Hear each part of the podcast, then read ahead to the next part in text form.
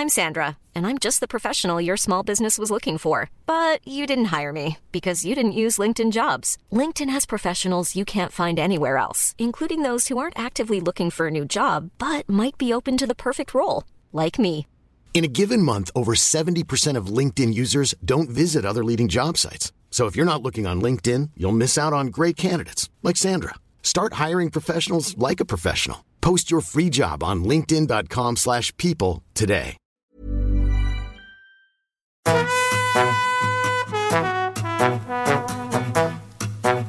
Hola, estás escuchando De piel a cabeza, un recorrido por tu salud con Ana y Rosa Molina. porque sabemos que el conocimiento es la mejor medicina.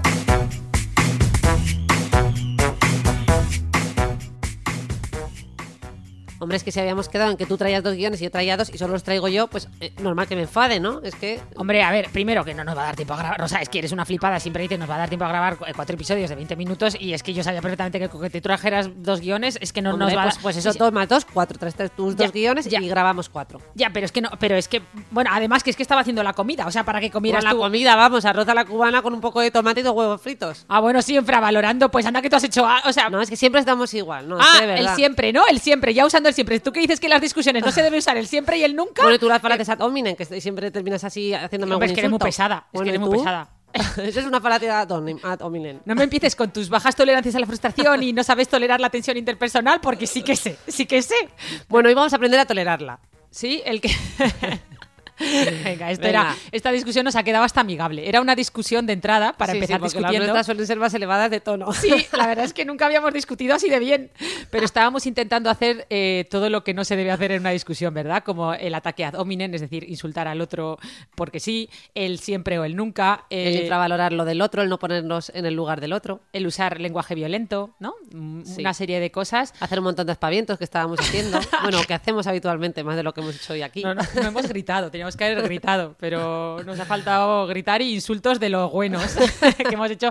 Yo le quería decir tonta al culo, me ha dicho, no, dime pesada, dime pesada. Digo, bueno, eh, venga, venga, que este es un episodio que es un temazo, eh, porque además venimos de unas navidades hace poco en las, en las que la gente, pues supongo que al pasarlas en familia habrán surgido discusiones como no pasó a nosotras, por ejemplo, el mismo día de Nochebuena. ¿te de hecho, es que ese episodio teníamos que haberlo grabado en Navidad. No, aún no estábamos preparadas, ahí estábamos Efectivamente, hemos hecho bien. Hemos hecho otra de las grandes estrategias que, que hay que utilizar en una discusión, que es la de dejar pasar tiempo. Hemos dejado pasar un mesecillo y ahora ya estamos más tranquilas y lo vamos a grabar mejor. Es verdad, es verdad. Oye, que es verdad totalmente, totalmente, totalmente. Y vamos a aprender a discutir, ¿no? Que discutir viene del inglés eh, discuss, eh, que sería más dialogar, ¿no? Eh, o Claro, pero nosotros aquí que vamos a hablar de discutir de verdad, pelear. pelear. No, pero no, vamos a, vamos a intentar hablar de cómo no llegar a pelear. O sea, cómo, transformar lo que podría. tra- O sea, cómo, cómo evitar, prevenir esas peleas, lo que podría ser- llegar a ser una pelea, transformarla en una discusión, eh, ¿no? más Adulta. parecida al, al concepto del discuss del inglés, que sería más debatir. Ah, eso, pero bueno, yo creo que eso ya es, vamos, una utopía, pero ojalá pasemos de una discusión a un, a un debate, ¿no? A un intercambio de opiniones. ¿no? Eso es, Educado, asertivo, mm, sabiendo entender al otro, escuchando, eh, no precipi Vamos, todo lo que, que. que conste que para hoy, para grabar este episodio, primero porque nos seguís diciendo que yo chillo mucho y, y- y yo me intento bajar la voz, pero no lo consigo. Pero me he tomado solo un café, ¿vale? Solo una capsulita. O yo que- también tengo un dolor de cabeza. Sí. Ostras, otro día tenemos que hablar de la abstinencia A la al café, cafeína. a la cafeína, ¿eh? Sí, yo era de un café, bueno, era de medio café o ni siquiera tomar café, luego ya pasé de uno a dos y ahora ya solo con dos, mm, un día tomar uno, bueno, dos, claro, ni que me, lea las do- me vea las dosis, verá que, que es muy poquito, pero aún así lo noto. Eso es la maternidad. También. Pero bueno, va- Bueno, va- vamos va- a- volviendo al tema. ¿Por qué eh, perdemos el control eh, cuando discutimos? ¿Por qué, por qué nos dominan las emociones? ¿Por qué se nos atra- no, como decís vosotros que, que nos, la- eh, tenemos una El amígdala atrapa- amigdalar. El atrapamiento amigdalar. ¿Por qué se nos atrapa la amígdala del cerebro, no la de la garganta? ¿Por qué se nos atripa- atrapa la- que también la de la garganta se te, se te atrapa un poco porque es que Las amígdalas cerebrales. te entra... Pero bueno, ¿por qué? ¿Por qué? ¿Qué pasa? Porque es que es algo que, que- que es como que eh, tú sabes perfectamente que pasas un punto en el que la has liado. Dice, ya la he liado, ya, ya me ha- ya, ya, Ya entra en barrena. ya entra en barrena, ya, la ira, ya estoy chillando, ya, ya no veo más que todo lo malo. ¿Cómo podemos prevenir eso? ¿Por qué pasa? Bueno, vamos a empezar mm, comentando que mm, no, yo creo que mm, decir que, es- que discutir es inherente a la convivencia humana. Tener puntos de vista diferentes es muy frecuente y esto nos lleva a discusiones. El problema es cuando esas discusiones las hacemos poco saludables, ¿no? Que son esas discusiones en las que cruzamos ciertas líneas rojas, ¿no? O como dicen ahora los jóvenes, cuando las, los red flags. Yo ya no me considero joven, como puedes ver. pero bueno, me ha gustado que digas los jóvenes. Ahora estamos aprendiendo un montón de vocabulario los jóvenes, como lo de tirar beef, ¿no? Que ha Ah, hecho sí, es verdad, es verdad. eh, en, su, en su canción. Pero bueno, sigue, sigue, que te he cortado. Nada, pues eh, hay básicamente lo que tú has dicho, que has mencionado este, este concepto del atrapamiento amigdalar, que es un concepto además que se utiliza mucho para las rabietas de los niños pequeños, esas famosas rabietas de los 2-3 años en las que ese niñito no tiene el cerebro suficientemente desarrollado como para tener el autocontrol y calmarse a sí mismo, ¿no? Algo que deberíamos poder hacer en la vida adulta, pero que muchas veces pues nos dominan las emociones y nos encontramos en esa misma situación de atrapamiento, ¿no? Como si fuera una rabieta tenemos una reacción mucho más explosiva en la que no sabemos, con la que no sabemos cortar, nos dejamos llevar por la emoción, ¿no? Perdemos toda racionalidad en ese momento. Eh, queremos ganar la batalla, ¿no? Eso ganar es- esa discusión. Sí, sí, es quedar por eh, encima. O sea, es que eso es. quedar por encima. O sea, es que es como yo llevo la razón. Entonces, eh, puede que una de las razones por las que esto sucede, incluso cuando ya tenemos nuestro cerebro desarrollado y tenemos esa corteza prefrontal, esa maricondo cerebral que tú le llamas, eh, desarrollada, es que no sabemos discutir, ¿no? A lo mejor, como decimos en este podcast, el conocimiento es la mejor medicina, a lo mejor aprendiendo a discutir eh, mejor, que es eh, un poco el objetivo de este episodio, podemos lograrlo, ¿no? Aunque sinceramente, y no te enfades por esto, muchas veces ni los psiquiatras lo lográis a veces, porque yo he discutido contigo y te he visto atrapadita, ¿eh? Hombre, y Amigdalarmente. psiquiatra, psiquiatra de 8 a 3. Qué en cara, horario laboral, luego humana, como lo suelo decir por aquí. Sí, o sea, eres psiquiatra de 8 a 3 cuando, cuando pierdes la discusión porque te atrapa la amígdala, pero cuando das tus sermoncitos de Ana, tienes baja tolerancia a la frustración y todo lo que me sueltas, eso no, ahí sí que eres psiquiatra, ¿no? Porque ahí bien que me sueltas unos rapapolvillos de psiquiatra que no veas. algo tengo que sacar, pero no, los reproches son los vuestros, que yo como me enfade no tengo derecho porque soy psiquiatra. Y tú, y tú eres la psiquiatra, ese Ah, es, es el comentario más repetido en casa cuando hago ah, me enfado por algo o discuto por Ah, algo. sí, es verdad, es verdad, es verdad. Bueno, pero ¿cuáles son los principales desencadenantes de que discutamos? Pues esos, esas banderas rojas que hemos mencionado, esos red flags, ¿no? Que hemos dicho antes, esos, eh, o cruzar esos límites, ¿no? Cuando utilizamos el reproche o hacemos el ataque a la persona, ¿no? Que decíamos antes la falacia ad hominem, ¿no? Estoy discutiendo eh, si esta pared es más o menos blanca, a ti te parece que está más tirando a gris, a mí me parece que está blanca resplandeciente y resulta que mm, quieres ganar la batalla insultándome. Anda, que eres tonta. Sí, o no Pues- sabes, no te sabes ni los colores, no sabes diferenciar los colores, pareces daltónico. Claro, eso sería un ataque y realmente no estás quedándote en el debate, ¿no? Eh, luego también eso, la hostilidad, las descalificaciones que lo acabamos de mencionar, los gritos, el desprecio, eh, en fin, todo esto serían como pequeños ingredientes, ¿verdad?, para acabar mal. Al final eh, nos comunicamos muchas veces desde el juicio, pero claro, desde el nuestro.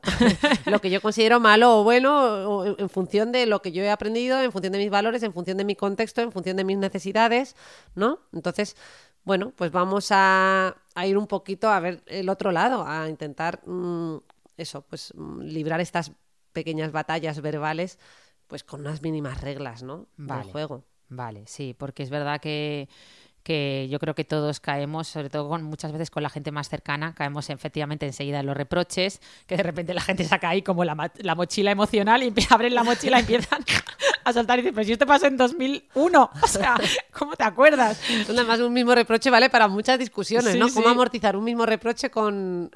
No, no, la hostilidad es verdad que, que a veces es como que- que- eh, quieres, eh, eh, o sea, quieres discutir bien, pero es que se te ve en la cara que es que estás rojo de ira y de furia, que estás... es que Claro, no- ese lenguaje no verbal, que Eso. no es solo lo que comunicamos con las palabras, que ya juega un papel muy importante, sino el cómo lo comunicamos. De hecho, es que yo creo que la mayor parte de los errores está en el cómo. No, no, dicen, hay un dicho que dice, la forma también es el mensaje, que me lo dijo Gemma Mancha, claro. mi directora en Mercesetics cuando trabajé allí un tiempo como formadora, siempre me decía, Ana, es que la forma también es el mensaje y, muchas veces es más potente aún que, que- Mm. que lo que te están diciendo, el cómo te lo están diciendo, si te lo están diciendo chillando, Claro. por mucho que te... ¡Eres muy guapa! da igual, te lo están diciendo llenos de ira. de despertar a alguien hoy. Sí, aquí, ¿eh? sí, ostras, ya la he liado. Alguien que se había Sí. puesto nuestro podcast para relajarse.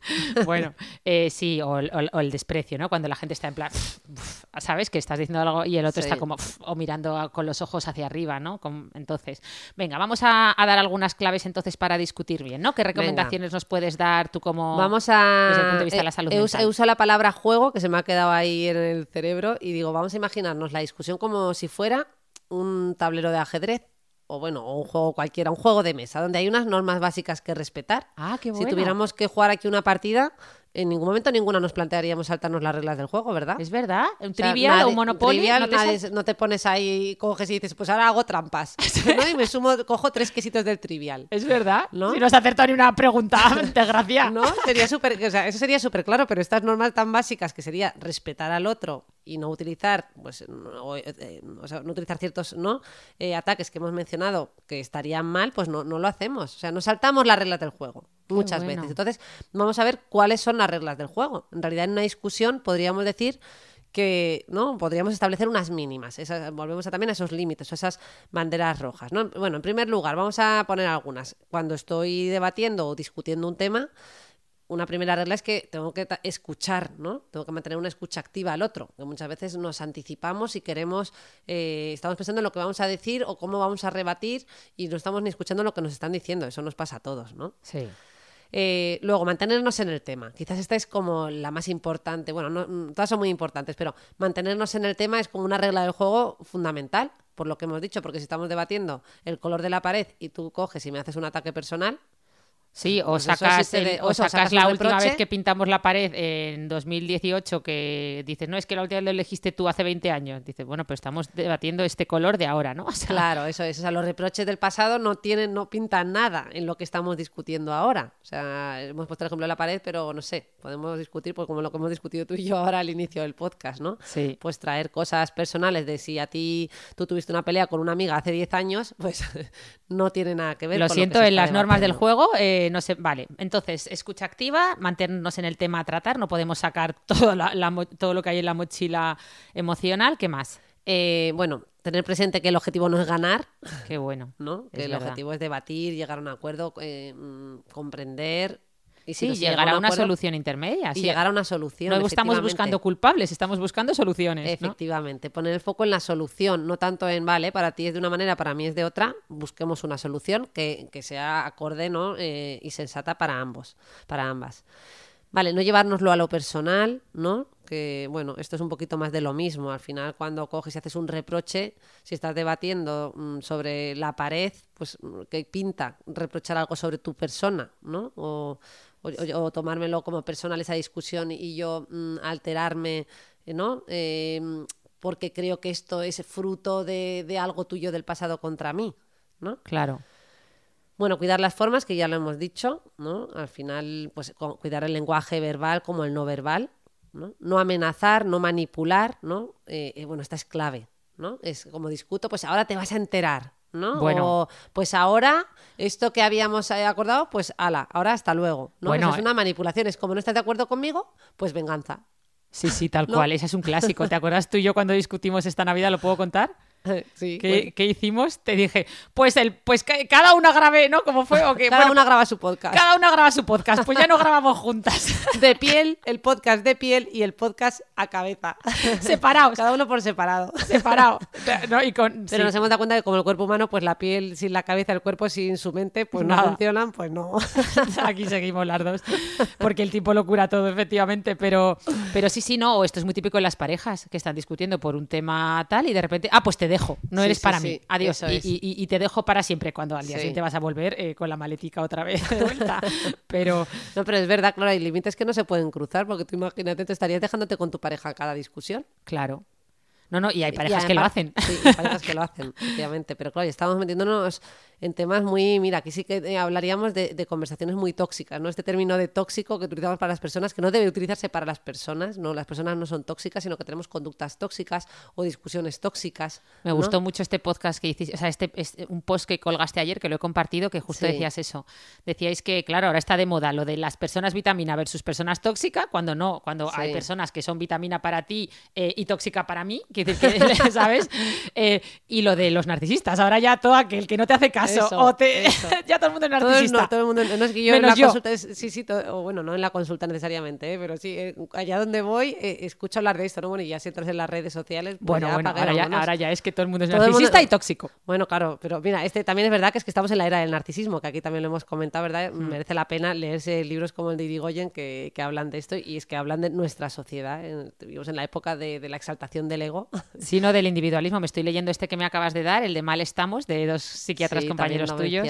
Sí, y hablan mucho de ese individualismo al que estamos yendo como... Marta Carmona y Javier Padilla, que él es médico de atención primaria y ella es psiquiatra. Vale. Bueno, ¿qué más? Eh, no escalar en la violencia, ¿no? Pues mm, claro, al final mucho se habla de violencia y pensamos que la violencia es solo la violencia física, ¿no? Llegar a las manos, que habrá gente que cuando discuta llegue a las manos. Pero vámonos a un nivel anterior, no hace falta llegar a las manos, la violencia física puede ser tan, tan Un dañina, ¿no? También. Claro, sí, o un grito, un insulto, o Tirar algo un por la ataque. ventana. ah, Claro, eh, eso al final también es violencia psicológica o lo de manipular y amenazar. No deja de ser una forma de, de violencia. No, y además que en el momento que lo que tú has dicho, me ha gustado mucho el término escalar, Mm. porque es verdad que muchas veces uno empieza chillando y el otro que a lo mejor no iba a chillar, pero mm, termina contestándole chillando también. Claro. Porque entonces eh, eh, eh, hacer esa labor de aunque el otro mm, es- escale en violencia, tú no escalar, no siempre es fácil, porque muchas veces te, te arrastra, te claro, arrastra la claro. situación. Y ahí el siguiente paso es no actuar la rabia, ¿no? No pasar al acto, dar ese portazo, romper algo o pegar un puñetazo, incluso por supuesto ya ni hablemos de agredir al otro, ¿no? Sino que, oye, vamos a tratar de calmarnos, vamos a tener esto en mente, vamos a intentar hacer una pausa, contar hasta 10, ¿no? Claro. Claro, esto requiere muchísima práctica porque hemos dicho que en ese momento uno está como atrapado emocionalmente y por mucho que tengamos nuestro córtex prefrontal bien desarrollado, esa maricondo que mencionábamos, pues eh, al final en ese momento es como si no existiera, ¿no? Estamos totalmente dominados por la emoción. Así que bueno, pues vamos a, a tenerlo muy presente y vamos a practicarlo. Cuanto más lo practiquemos, aunque sean discusiones muy pequeñitas del día a día, más cotidianas, pues más prepara- preparados estaremos para cosas más importantes, discusiones más importantes, ¿no? Qué bueno, qué bueno. Me ha gustado mucho. No sabía que se llamaba así, actuar la rabia. O sea, que por un lado está la emoción que tú sientes, que es ira o rabia, Mm. y luego l- las consecuencias de actuarla, ¿no? O sea, es diferente, ¿no? La conducta que Claro. esa ira y rabia te generan. Pues tirar Claro, coger, cosas, romper romper, un plato, cosas, romper un pegarle móvil. a alguien, elevar la voz, ¿no? Todo Sí. eso sería actuar, ¿no? La. Mm. ira y la rabia. Ah, vale. Y nada, bueno, pues yo creo que tenemos una serie de normas, ¿no? La repito un poco. Entonces, mantenernos en el tema, fundamental, escuchar al otro activamente de verdad, genuinamente, eh, tener presente que el objetivo no es ganar, no llevarlo a lo personal, no atacar con agravios del pasado, cuidar las formas, no amenazar ni manipular, no escalar en violencia y no actuar, ¿no? La esa rabia. agresividad, esa rabia, esa ira. Eh, Y- y intentar que- utilizar el sentido del humor, Qué que no buena, hay discusión que no se resista a esto. El otro día leía una táctica que decía, es muy tonta, pero me hizo gracia, ¿no? Que cuando estés discutiendo y esté como la discusión muy acalorada, como que intentes meterle el dedo en la nariz al otro, ¿no? Como- Pero si eso casi es peor, ¿no? El otro se la, la valía. Bueno, pues entonces te lo metes a ti mismo, ponía. no, pero es verdad Hacer que algo como que te deje ingenio- totalmente descolocado. No, no, Es tiene muy que difícil, ser. a mí no me sale. No ¿eh? tiene que ser. Eh, también hay gente que hace como. Yo me acuerdo con mi expareja, eh, teníamos como una palabra acordada que desbloquease la situación. Que cuando el otro decía, pues era una frase, creo que era Mitch lo que nosotros usábamos, que era pues de una vez que nos estuvimos riendo mucho con un concierto que fuimos de Europe y, y yo me equivoqué del nombre del cantante, no me acuerdo cómo fue, y teníamos esa, esa palabra que a los dos nos recordaba una situación cómica y era como la palabra de desbloqueo. Eh, Y era Mitch. Era Mitch, como diciendo, y si uno lo decía, pues al otro le daba la risa. Pero bueno, no siempre es fácil, porque a veces la decías y el otro seguía anclado en su ira. Pero es verdad que sí, que ser capaz de actuar ese humor o, o a- o decir un comentario gracioso puede ayudar mucho, ¿no? Hay gente que tiene esa agilidad mental. Totalmente. Vamos, Luis Gutiérrez Rojas, que estuvo aquí con nosotras, se tiene que ser un espectáculo discutir con él. Estoy Lo segura tenemos que... que... preguntar, a ver, a ver qué tal. Dice Eso. que no discute, entonces. Claro, pues porque seguro que hay, cuando venir una discusión empieza a soltar chorradas como No panes. tiene tiempo, tiene siete hijos.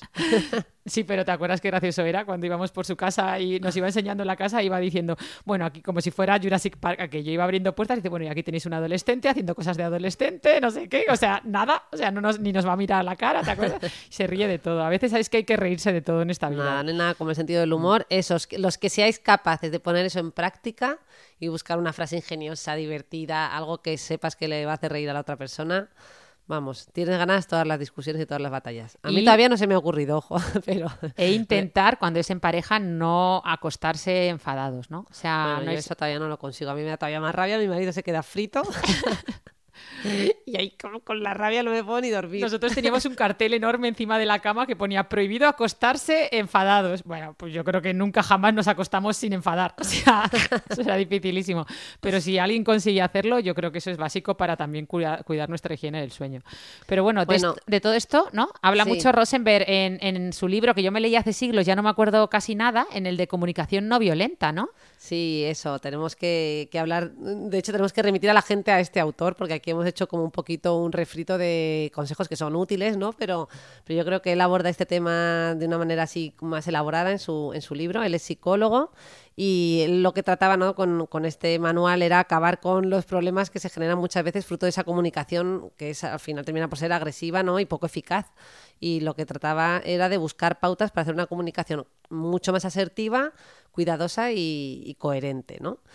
O sea, era Eh, Marshall Rosenberg, ¿no? Autor del es. libro Comunicación no violenta, que ha sido un auténtico bestseller y que también muchos se de llama comunicación efectiva. Yo creo que hay algunos como que no están de acuerdo con este título de no violenta, ¿no? Eh, Ah. y, que- y consideran que, que, bueno que es un título más adecuado, ¿no? Y, y bueno, eso buscando que la comunicación sea más, eh, ya lo hemos dicho, ¿no? Más asertiva, más empática. Más simétrica, además. Eso es. Mm. Y mm, se establecen cuatro pasos principales. Mira, eh, lo divide como el primer paso sería observar sin evaluar, ¿vale? Sin evaluar al otro. El segundo paso, identificar y expresar los sentimientos. El tercer paso, asumir la responsabilidad de nuestros sentimientos. Y el cuarto paso, formular a los demás las peticiones concretas que queremos hacerle. ¿Vale? Anda, perdona, por- te puedo cortar, perdón, que me van a regañar porque dicen que te corto mucho, pero eh, esto de. Ah, bueno, si, lo vas a- si, si los vamos a ver uno a uno, Sí, perfecto. Ah, es que pensaba. Pues entonces nada, entonces nada. Es que pensaba Sí. que no les íbamos a, a ver uno a uno, sí. Sí, en primero de observar sin evaluar, eh, se trataría mm, de que expongamos de una manera lo más objetiva posible, ¿no? Sin añadir todos estos juicios de valor o ¿no? anticipaciones que hacemos, eh, pues mm, la, la situación, ¿no? Em, ojo que no es tan fácil, ¿vale? Eh, pero bueno, se, tr- se trataría un poquito de ir trabajando y ver eh, qué es lo que ha, que ha ocurrido, tratar de analizar cómo actuamos, cómo reaccionamos ante determinados hechos, ¿vale? Sin, repito, sin enjuiciar. Eh, el segundo paso sería investigar y expresar ¿no? cómo nos hemos sentido. Me he sentido asustado, triste, irritado, ¿no? ofendido. ¿Vale? Esto estamos hablando, por tanto, ya de pasar a esa vivencia emocional. Aquí lo mismo, ¿no? Em, parece más sencillo de lo que es, porque al final no- yo creo que fundamentalmente es que no le dedicamos tiempo. No nos han edu- One size fits all seemed like a good idea for clothes Nice dress. Uh, it's a it's a t-shirt. until you tried it on. Same goes for your healthcare. That's why United Healthcare offers a variety of flexible, budget friendly coverage for medical, vision, dental, and more. So, whether you're between jobs, coming off a parent's plan, or even missed open enrollment, you can find the plan that fits you best. Find out more about United Healthcare coverage at uh1.com. That's uh1.com. I'm Sandra, and I'm just the professional your small business was looking for. But you didn't hire me because you didn't use LinkedIn jobs. LinkedIn has professionals you can't find anywhere else, including those who aren't actively looking for a new job but might be open to the perfect role, like me. In a given month, over 70% of LinkedIn users don't visit other leading job sites. So if you're not looking on LinkedIn, you'll miss out on great candidates like Sandra. Start hiring professionals like a professional. Post your free job on linkedin.com/people today. Para pensar, ¿verdad?, en, esto. Y, además, eh, como decíamos antes, estamos más pensando en, la anticipación a, toda la frustración que nos produce el acto del otro, lo que el otro está diciendo. Vale, entonces, eh, aquí lo que estaríamos tratando es de buscar cómo nos sentimos, ¿vale? Eh, y ser capaces también de expresar nuestra propia vulnerabilidad. Qué Esto es muy importante, ¿no? Porque la verdad que al final mostrarnos vulnerables o ser capaces de mostrarnos vulnerables hace que nos terminemos vinculando mucho mejor a los demás, ¿no? Y nos permite establecer lazos mucho más profundos, mucho más fuertes en ese sentido.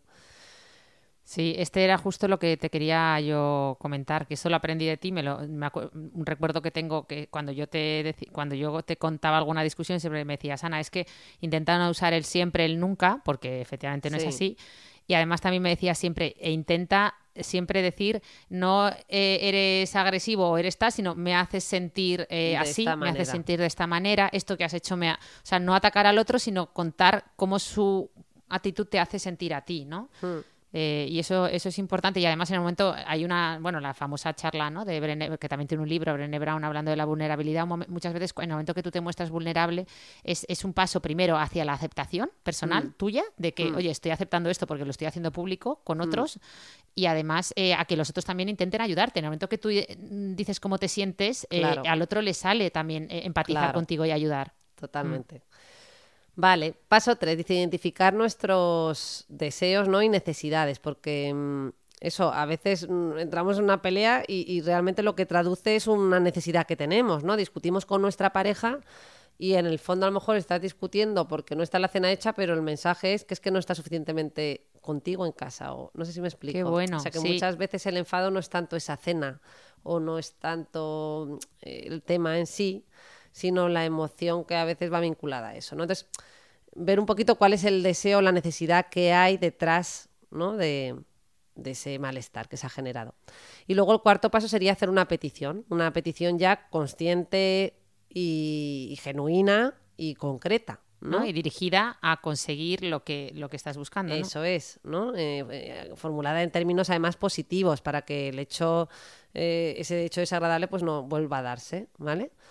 Em, vale, eh, mira, yo tengo aquí ahí un ejemplo que he sacado de un, a ver, de, de un autor que se llama Elia, a ver, lo tenía por aquí, perdona. Nada, nada, Elia tranquila. Roca, que pone un ejemplo de comunicación en, en casa, ¿vale? Espera, déjame que la localice. Tranquila, tranquila. Yo repaso si quieres las, de las cuatro, los cuatro puntos que estábamos diciendo. Nos has contado. Primer paso, observar sin evaluar o juzgar al otro. Sí. Segundo paso, expresar cómo nos sentimos.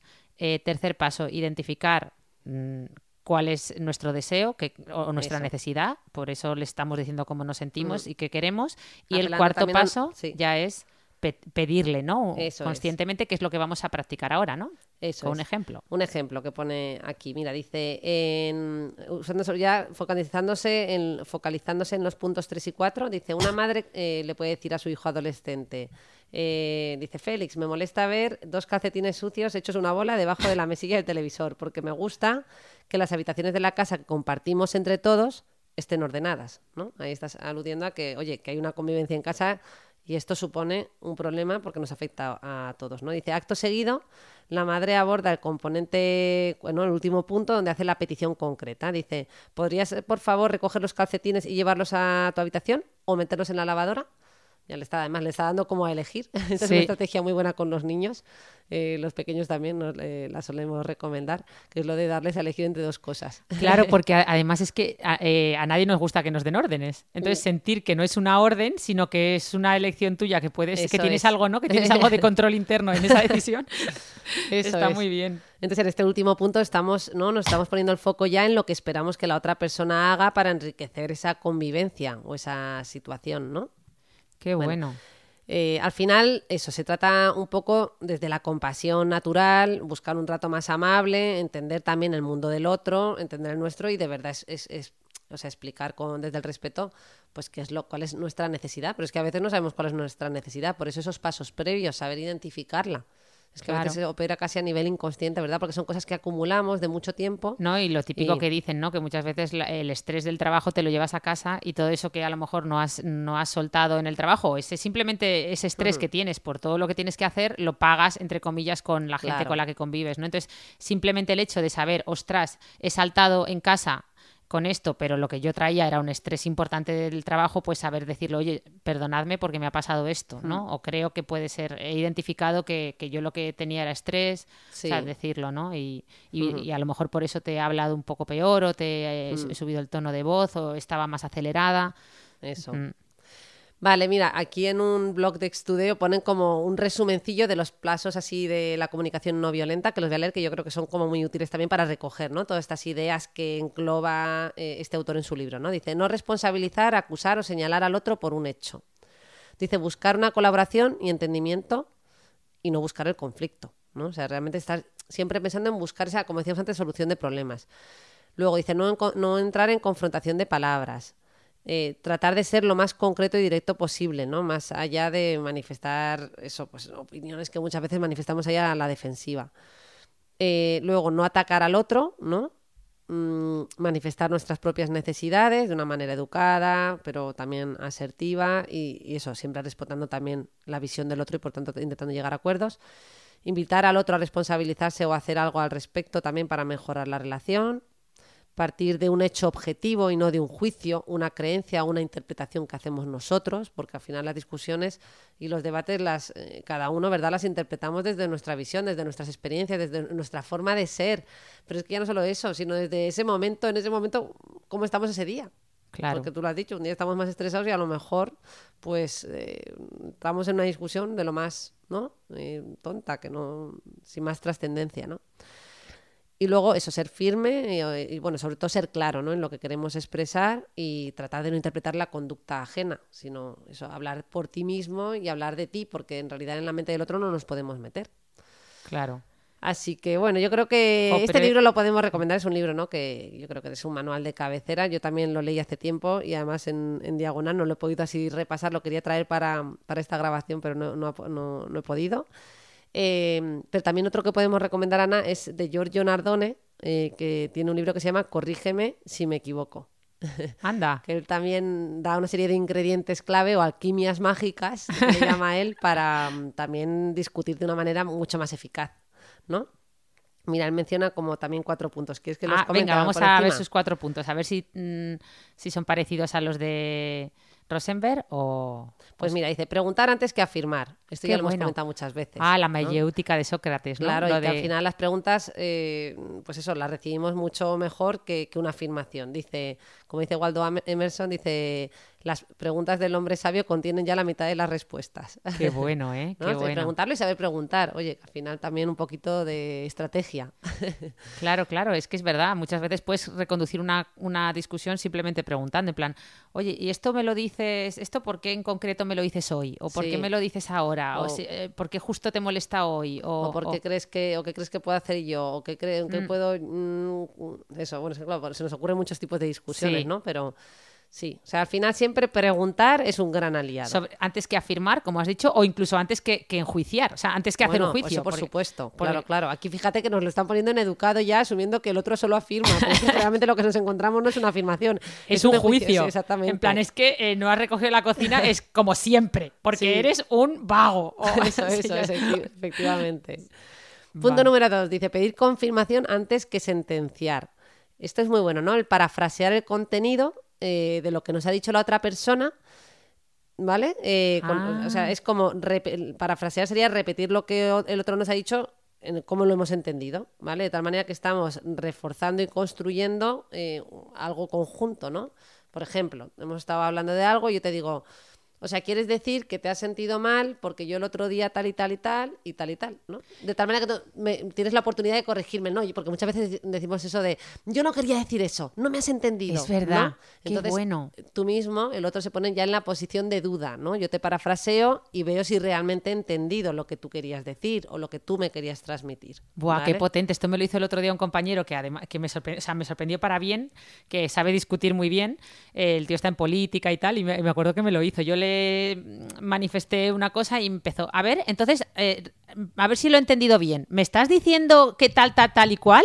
Sí. Y, y yo, y yo diciendo, ostras, mira lo que listo. O sea, he, entendido esto. ¿Es así? ¿Es así Sí. lo que me estás diciendo o es otra cosa? Muy Eso bien, es. muy bien. Eso se utiliza mucho también en la entrevista clínica en, en salud mental, porque en el fondo, cuando alguien ya, ¿no? Imagínate una consulta larga de ir evaluando, pues, mm, cómo se encuentra esa persona, ¿no? Pues yo que sé, tenemos una persona con una depresión, nos cuenta síntomas de apatía, de, de mm, abulia, ¿no? Esa falta de, de- de iniciativa, eh, de estar triste, de insomnio. Nos cuenta un montón de cosas, ¿no? Y de situaciones, y nosotros resumimos todo lo que nos cuenta eh, y no muchas veces como terminan de matizarlo. Bueno esto no es tan así verdad porque al final cuando lo, lo escuchamos en palabras del otro ¿no? Qué bueno. a veces no siempre se ajusta a, a nuestra realidad como no porque al final oye no deja de ser una cosa que yo he expresado en un contexto determinado en un tiempo limitado y con una persona a la que no conozco Por tanto, es muy importante esa sí. función de ve- veamos si lo he entendido bien. ¿no? ¿no? Sobre todo cuando el doctor hace un ejercicio de síntesis de lo que,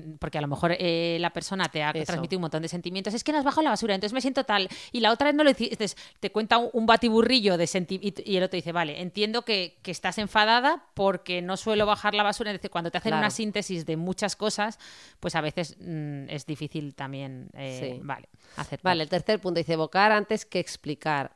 Aquí eh, se trataría de hacer sentir al otro a través de las palabras, ¿no? Eh, es decir, como mm, llamar a la emoción, más que centrarnos solo en la parte más concreta de las palabras, ¿no? Sería eh, expresarlo emocionalmente. Dice, cuando mm, haces esto, pues esto me genera un gran dolor, lo siento como una traición y me dan ganas de reaccionar intentando herirte a ti también, ¿no? Claro. O bueno, o puesto en código positivo, pone otro ejemplo en su libro, eh, Giorgio Nardone dice, cuando me miras y me sonríes así, eres como el viento fresco que me reconforta en un día cálido. Eso no sé si es bonito gracia. o es el humor. Es- te dice eso tu pareja y, y ya te echas a reír. Te echas, bueno, o, o le- sí, sí, ya te echas. A ver, No, pero si cuando me miras y me sonríes así, eres como el viento fresco que me reconforta en un día cálido. ¿Cuántos años tiene este señor? no, pues es joven, es joven. Ah, y está vivo, ¿eh? no, oye, pues es un romántico, a ver, está bonito, está bonito. No, bueno, yo creo que el mensaje Sí. de esto es que muchas veces, antes que centrarnos solo en lo negativo, también podemos ponerlo en lo positivo. Es decir, eh, pues estoy enfadada, pues agradezco cuando otras veces eres capaz de, de venir y darme un abrazo y de, ¿no? O de Sí. sonreír, a pesar de que estés enfadado conmigo, pues agradezco que luego me sonrías. O sea, un poco también reforzar la parte positiva. Como que a veces siempre estamos centrados en, en- en transmitir esa parte negativa, pero vamos a, a tratar de arrastrar al otro y contarnos nuestra, le- contarle nuestra vivencia, pero evocándole Qué situaciones bueno. en las que lo ha hecho mejor, en vez de señalarle las que lo ha hecho mal. Justo, eso lo hablaba yo ayer con una amiga que está, estaba comentándome también una discusión y hablábamos de eso. Ella me decía, eh, dice, jo, pues hoy por primera vez he visto que esto lo ha hecho un poquito mejor. Digo, pues hazle hincapié en eso. O sea, digo, es lo que llevas años queriendo que cambie, ¿no? O sea, me llevas siglos diciendo que es vuestra kriptonita, ¿no? Pues aprovecha, aprovecha y a partir de ahora todos los días en plan, jo, esto lo estás haciendo mejor, hasta que haces un poco de efecto Pigmalión, ¿no? Porque es como, oye, te veo mucho mejor en esto, oye, cada vez eh, eh, me, me gusta más que me diga, o sea, cada vez, entonces eh, al final el otro ya solo por, mm, porque, ¿no? Total, lo, total. lo termina haciendo mejor. Vale, ¿y qué más? Pues ya el último punto sería actuar antes que pensar. Dice, comprender algo no quiere decir que seamos capaces de dominarlo, ¿no? Que seamos capaces de dominarlo. Con frecuencia se atribuye al pensamiento una supremacía sobre la acción, ¿no? Con esto se refiere a que muchas veces pensamos que eh, pensar las cosas ya implica hacerlas, ¿no? Pero mm, realmente no. O sea, yo puedo decir, venga, ya, eso, pues alguien que está escuchando este podcast está diciendo, pues yo ya me lo sé, yo ya lo voy a hacer súper bien. No, no, tenemos que repetir el comportamiento para llegar a integrarlos, ¿no? O sea, que esto es un ejercicio constante de repetición y de llevarlo a- al acto conscientemente, ¿no? Así que, bueno, yo creo que con esto más o menos hemos resumido así cuatro ideas de este otro libro que recomendamos y que, y que puede ser eh, de utilidad para Vale. los que... Y como eh, y, y una vez que ya hemos discutido y no hemos aplicado todo esto, que suele ser bastante común, eh, y hemos eh, pues la típica discusión de pareja, que además a lo mejor discutes justo antes de, de tener una comida familiar, por ejemplo. Os estáis arreglando, tenéis comida familiar o comida con amigos y ha habido una discusión. Entonces uno dice, pues yo ya no voy. Y es justo la familia del otro. Entonces, ¿cómo, cómo desprendernos rápido de ese enfado? Porque Bueno, pues aquí, eh, si eres capaz de utilizar el humor, volvemos a lo mismo, ole, ole y ole, que sería lo ideal. bueno, darte unos, un tiempo, por ejemplo, antes de hacer esa amenaza o ese salto y tal, pues tomarte, si eres tú el que lo vas a hacer y decir, pues ya no voy, pues no, oye, darte tiempo, pensarlo, o incluso si lo has pensado y lo has dicho, pues coger y hacer el esfuerzo de ir. Yo creo Sí. que eso ya, mm, aunque no seas capaz, porque en ese momento tú digas que yo estoy tan enfadado que no soy capaz ahora ni de pedir perdón ni de hacer nada, pues vas. Ese día tenías esa comida y vas a la comida. Porque luego en la comida muchas veces ya la cosa se distiende por sí sola, ¿no? Sí. Y al final estás con otra gente y se relaja. Y bueno, yo creo que ahí es una, también es una forma de decir, bueno, me he sentido muy mal, he saltado este límite, he hecho esta amenaza de amenazar con no ir, pero hago el esfuerzo de ir. Em, es una forma también, ¿no? De dar ejemplo y de decir, bueno, estoy por arreglarlo, ¿no? eso. Eh, en Bueno, el si caso de que no tengas nada luego, también te puedes ir a cambiar de, ¿no? Por ejemplo, has discutido con tu pareja, no tienes ninguna comida, pero puedes ir a correr, ¿no? Por ejemplo, sí, eso, vete a correr, deporte. eh, lo decíamos, ¿verdad? Lo decíamos otro día con, la otra Cristina Salazar, vete a correr los enfados. Vete a correr los enfados o a nadar los enfados. Sí. y, ves, y despeja un poquito, ¿no? Mm, Ese estado, ese sí que le podemos llamar un estado tóxico cerebral, ¿no? Sí. que has entrado en un bucle sin salida, pues vamos a intentar como despejarnos un poquito Hmm. mm, con otras estrategias. Pues eso puede ser escuchar música, salir a pasear, ir a correr, ir a Tomar nadar. distancias y eh, darte una vuelta, que a veces es simplemente Sí, salir llamar a, a un la calle, amigo, encerrado en reírte, casa. eh, Sí. sí, Eso, llamar a un amigo y reírte ya ni te cuesta. y Sobre todo llamar al amigo que sabes que te va a hacer reír. exactamente. Claro. Vale. Y si aún así lo hemos hecho fatal, o sea, hemos cogido, teníamos la comida, no hemos ido, le hemos dejado solo con sus padres. Encima hemos levantado la voz, eh, le hemos dicho que se acaba la relación. Bueno, que hemos hecho todo lo que no hay que hacer, hemos gritado, hemos tirado cosas.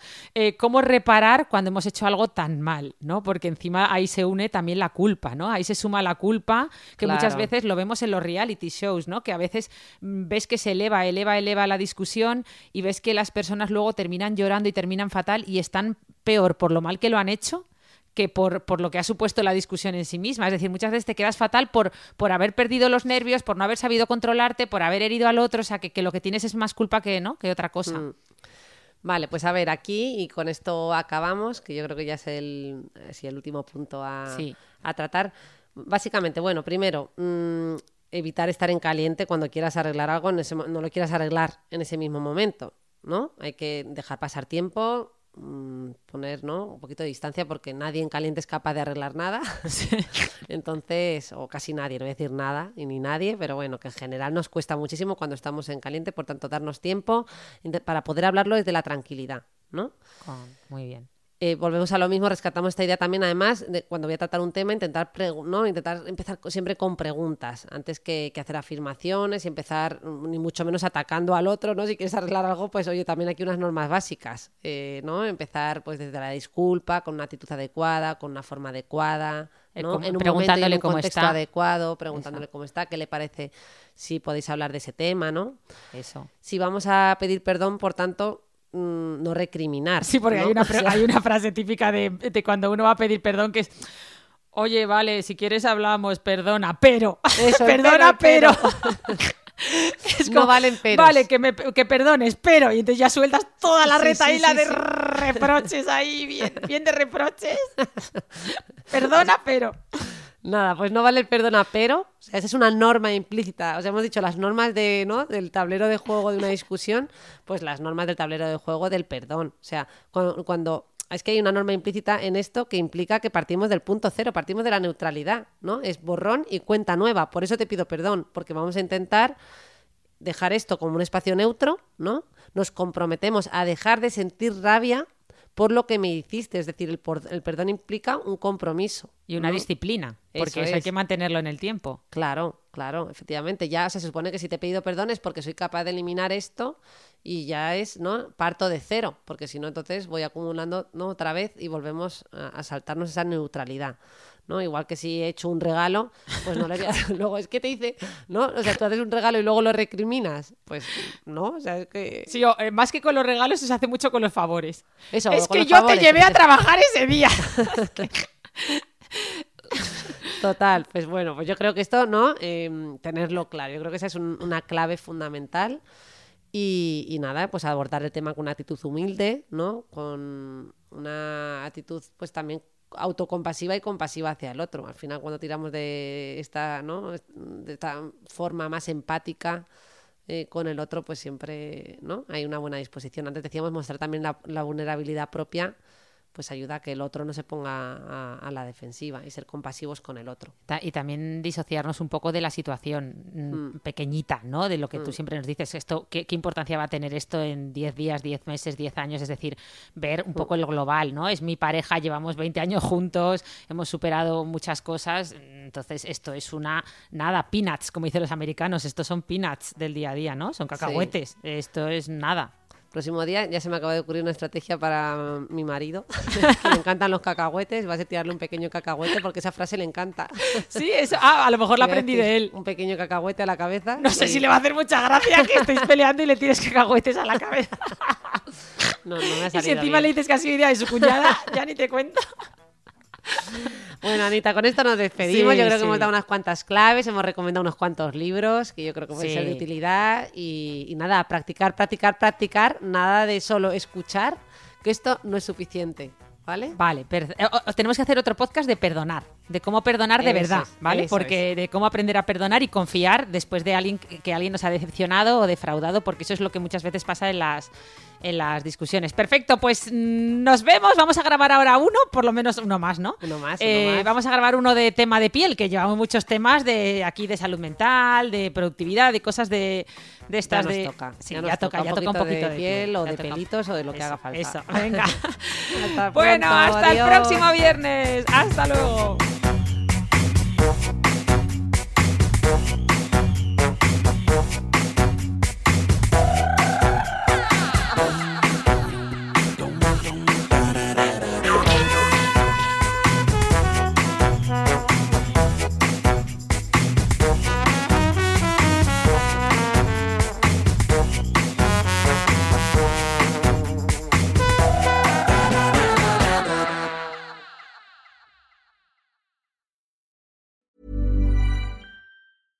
Hey, it's Paige DeSorbo from Giggly Squad. High quality fashion without the price tag. Say hello to Quince.